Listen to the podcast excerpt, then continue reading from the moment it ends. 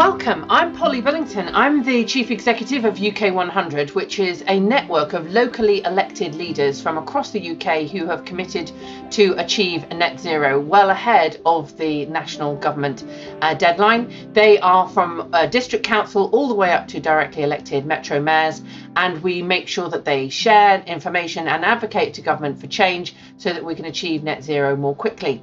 Now, in each of these climate conversations, a convener, this time that's me, brings together two people to share their perspectives on a particularly pressing issue in climate change. This time, our focus is green finance, and I've got two brilliant guests with me as our panel. I'll let them introduce themselves and then we can get on with the conversation. Nicola. Hi everyone, my name's Nicola Ranger. I'm a researcher at the University of Oxford, but I also am deputy director of a new UK funded centre called the Centre for Greening Finance and Investment, which is all about trying to provide financial institutions with the information they need to support growth towards a, a, lower carbon economy and, and greater resilience. And my background is as a scientist, but also in, in policy in the UK and internationally.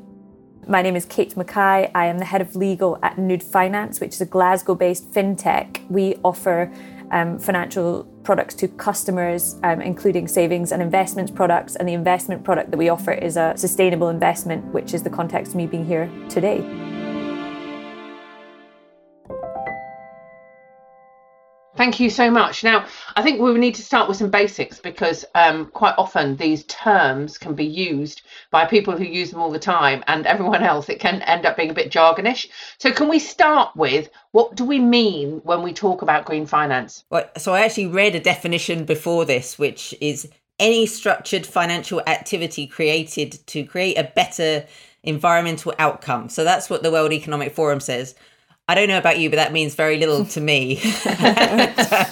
but I think I think basically the way I would think about green finance is it can be any type of financial product. It could be a loan from your bank, it can be funding for a business, it can be a bond targeted at helping a person or a firm become greener. So to help them reduce their emissions, to help them become more resilient, to become more nature positive.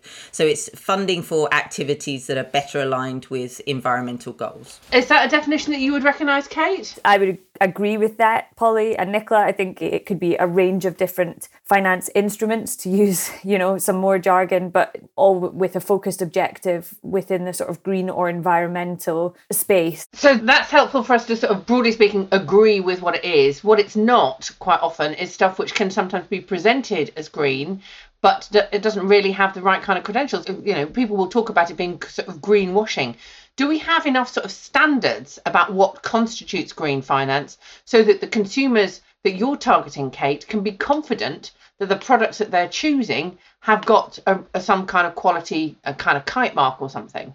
I think uh, certainly from our perspective, I think that's a really good challenge, and that's something that we struggle with because I don't think that there is one universal set of standards or framework that everyone can look to and understand the meaning of. So it does present real difficulties. There are certain standards that can be used, and, and I know, for example, that regulators are looking at this and, and talking about what we can bring in as a, as a sort of framework or a regulatory standard that that may help. It, it may not come from a regulatory perspective but I, I know that it's certainly for example in the financial conduct authority who you know Nude is authorized by they're certainly doing a lot of work in this space as well to try and bring together some sort of framework or recognized standards. That's really helpful. Nicola from your perspective obviously kate is offering a particular set of products why is that useful? How how can the way money is invested help us tackle the climate crisis? What difference will this investment make? I think it makes a massive difference at all levels. So sustainable investing products as as Kate mentioned that are available to individual consumers. There's so much demand now for you know people across society, not just millennials, but but us slightly oldies as well, um, to actually know that when we're investing our money in our pension, in our bank accounts, that that's actually being used for things that are they're helping the climate and and not causing future damage to our children and our grandchildren's life prospects fundamentally that's absolutely critical because until recently that didn't exist. So until recently you could just invest in in your pension and you had no idea, you know, really where that was going to um, in terms of the environmental goals. But that's that's for the individual consumer. But now think much more broadly at the whole global financial system. Um, unless we start bringing um, these climate and environmental factors into those big financing flows, and, and this is where we get to that macro scale, finance will continue to flow into different sectors that are damaging the climate. So, you know, at the moment, still a lot of finance is flowing, for example, into fossil fuel industries, into areas that are causing deforestation and biodiversity loss. How do we change that? I mean, that's basically the question, isn't it? How do we shift people's investments away from brown, as they say, into green? and mainstream the kind of things that Kate's doing? There's things need to happen at multiple levels. So I think one is awareness of uh, individual consumers, firms that when they are taking out a product like like a pension or you know they're talking to their their bank about where their money is being invested that they actually are aware of this and they're, they're asking the right questions and that goes throughout society but then also at the top end the investors that are putting, you know, institutional investors that are putting their money into big funds, again, are asking the right questions. So that's part of it. Another part of it is having those right regulatory frameworks. So, for example, the um, financial institutions and corporates have to disclose the impacts that they're having and the risks that they're creating. So that disclosure, so we have the information to even be able to make those decisions, which doesn't exist actually to a large extent. So is disclosure enough in terms of regulation? So obliging people to disclose means that you know what they've done in the past, but does it actually reveal what is going to happen in the future? So that's a key problem. But the other key problem is that a lot of this disclosure is around the risks faced to an individual bank or insurer, for example. So it's the risk they face rather than the risk that we face as as the world. Right. Yeah. Which is the thing that we need them to be disclosing. And actually, we so regulators are beginning to move towards disclosure, and there are voluntary standards around that. So the impact that you're having rather than the risk that you yourself are facing. So they, these things are all happening. How good are they? Are you confident that they're doing what they say they're doing? I mean, I think what sometimes those of us who just want to get on with everything else in our lives will kind of go, "Oh, thank goodness, my pension's now aligned with net zero. I don't need to think about it anymore." Um, but somebody's got to do the scrutiny to check that it really is. And do we need that simply to be voluntary, or do we actually need some proper legislative regulation? And can we do that when basically we're a global financial system? Well, we do. So in the UK, as of actually the end of this year, there there are mandatory disclosure um, regulations coming in, but there's a lot of gaps. So I think some of the biggest gaps are around data. So just having the data to know, you know, if you're an institutional investor, for example, you're investing in thousands of different um, firms all over the world. Actually, having the data to say, is that you know individual investment over there actually creating a positive impact on the environment is really hard in a data sense. So there's a so there's a big gap there that we need to fill as well in just providing the information for uh, investors at all levels to be able to making the right kinds of decisions. The decisions that investors make, those big investors, uh, that that's just as difficult for any business as well as any individual investor. What are the challenges and hurdles that prevent a business that wants to go greener and demonstrate its greenness in order to be investable by your uh, target market? Yeah, I think that's a great question, and there are there certainly are challenges. I think for any growing business that's you know SME type size business and, and others, there is a challenge around the cost of becoming greener and taking those decisions. You know, I think you have to break it down into steps. I think for a business who hasn't taken any steps towards being greener it feels like a very daunting, not just financially, for, for lots of reasons, it feels like a very daunting thing to say, I'm going to go greener. So breaking it down into smaller chunks and understanding small steps that businesses can take is one element of it. And I think that there are great initiatives out there that I think can also help, such as B Corp, which is a sort of global movement accreditation that businesses can achieve. And they essentially um, put themselves out there um, and open themselves up to scrutiny from B Corps from this organisation that comes in and assesses them and and either gives them gives them an accreditation or not. And does that work from your perspective, Nicola? When you're talking to the big investors, do they recognise that? Are they prepared to make decisions on the basis of that kind of accreditation? There's a feel good factor, but there's also the reason why money works is is to is to get a return on it. Well, I, th- I think there's a huge amount of evidence that actually investing in greener ways of working as a business do have significant returns particularly over a couple of years. You know, increasing your energy efficiency, for example, you know, moving to more more efficient supply chains. You know, all of this is good for the business as well as the the climate. What prospects have we got of, of getting there in the time that's uh, required for the investment to flow bearing in mind we need to achieve net zero, Nicola? So, so I like to be hopeful when I answer this question because I have two children. but yeah, the, the big challenge is is very significant. You know, we have to reduce emissions very quickly. We should they should have peaked five years ago in reality, and they're still going up. Mm. But uh, to sound more hopeful, I, I think the transformation that we've seen in the past five years, it particularly in the area of finance, has been amazing. You know, I've I've worked in this area for for 20 years and I really do feel that by by really mainstreaming climate into the way that we make our financial decisions, get getting that embedded into finance is you know a massive leap forward. You know if we can get it into core decision making in government and in the financial sector that makes a really big difference. So i'm very hopeful that things i think are starting to point in the right direction. Well i was it's interesting you mentioned government because ultimately there needs to be some kind of global agreements but um, the uk uh, has got a quite unique position we might only be responsible for 1% of global emissions, but 15% of global emissions are invested in the City of London.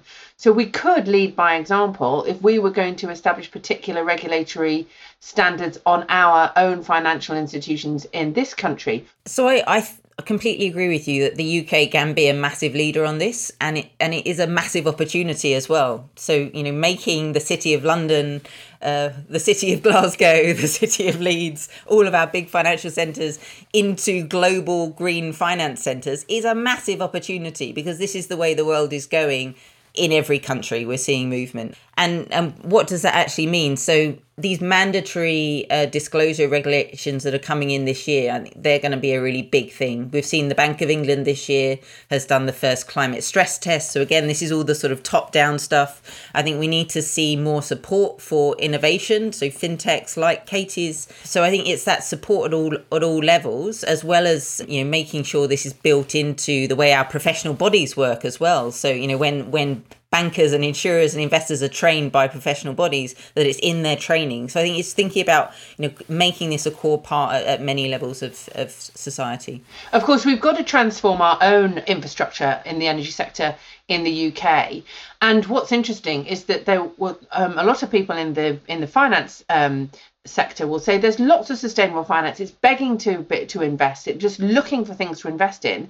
And i know that our members who represent communities want to transform generate clean energy use clean energy transform their transport systems their their homes and buildings and heat as well as do nature restoration really struggle to access finance that works for them now, the UK government has just established the, uh, the infrastructure bank, and Scotland has already has also got an investment bank. What are the roles of these banks in helping to shape that market so that investors are comfortable investing in the transformation of this country? Yeah, I, th- I think you know the Scottish National Investment Bank is a great example. I've followed closely since that's been established. I think it's a great example, as you say, of an organisation that exists. Um, if I can talk specifically about Scotland, I suppose to help to help promote that, to help get behind opportunities, investment opportunities, and provide confidence amongst those angel investors who are less focused on you know go, investing in something green or sustainable.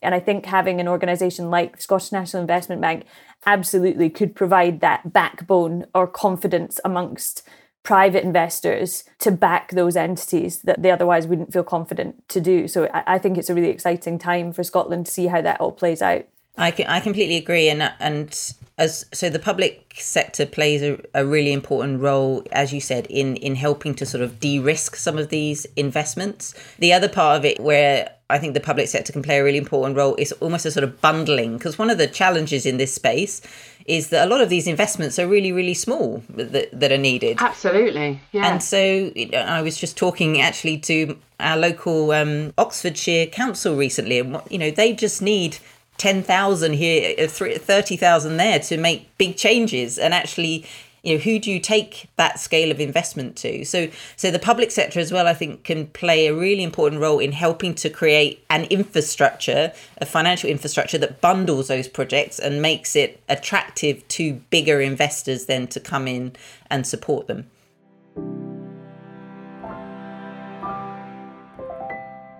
I'm going to ask a cheeky question. We run the All Party Parliamentary Group on Sustainable Finance, which is a cross party group of MPs who, who are interested in sustainable finance. And quite often at the end of our sessions, when, when we are talking to them about new financial structures, what the UK Infrastructure Bank could, should do, uh, what the UK Green Finance Institute are recommending, whatever, they say, okay, what do you want me to do? So, what is the one thing that you would want Westminster politicians to do that would make green finance more mainstream, more popular, and us actually really get the, the finance to flow in the right direction? I've been you know hanging out with bankers and investors for a long time and and now you know they're sitting in the pub discussing how do we develop a KPI for a sustainability linked loan but I think the main thing I hear from them so that you know the capital is there the keenness is there but having a strong sense from government of what actually is green so having these standards and having that you know clear regulatory framework to do this is what they want to see. So i think actually the standards part is can actually be really important. It sounds like a very techie thing but being able to say this thing is green this thing isn't and then the money can flow. So things have progressed a lot as you say. Um, what big changes do you predict it for this area in the next 10 to 15 years? Because obviously we've got COP round the corner, but those moments happen actually across the globe every year when they have the negotiations on climate. But money keeps flowing year round and on and on and on. So, what big changes do you predict for the next 10 or 15 years? I hope, with my optimist hat, I hope that we see um, sustainable green investing becoming more mainstream and becoming part of the standard for the many reasons that we've talked about, including, you know, commercial financial benefits to sustainable green factors and characteristics in these investments as well. We're not we're not just doing them for the sake of doing them. I think when we get to a place where we all understand that having climate related or green factors taken into account within investing that benefits everyone on every level i think. I think the other one you know i can speak specifically in relation to startup and and um, investment that's going in there. I think we will see a shift in the in the forms of financing that we have available because at the moment it's fairly standard fairly vanilla. You've got equity financing or, or debt but i think that there will be a maturing of the market. Yeah it's definitely the, the innovation space is in the finance now rather than to the technologies. The technologies are proven it's getting the business models and the finance right, isn't it? Mm. Nicola, what do you think? What what big changes do you predict? So I guess maybe, to take a slightly more global view, because Polly, you made the great point that 15% of finance is flowing through the UK. You know, we work a lot with um, with financial sectors all around the world. You know, at Oxford we train people from from Kenya, from Nairobi, from uh, you know, all over the world who are getting interested in this. And that's what really excites me because if you look at where the future emissions are coming from, but also where people are really vulnerable to climate change, yeah. it's it's in other countries and, and particularly these emerging and developing countries. So so that's that's the big change that I'm seeing and I'm really excited about. And I think as um, the UK and in COP26, that's the sort of broader transition we should be supporting as well.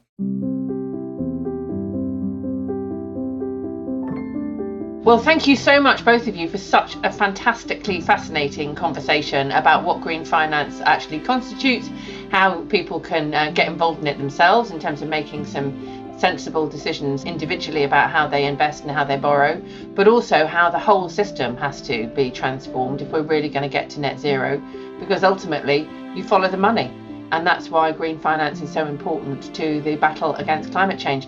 Thanks again for everybody. I'm sure this will be uh, just one of a series of fascinating conversations on these podcasts, and I look forward to listening to more of them in the future.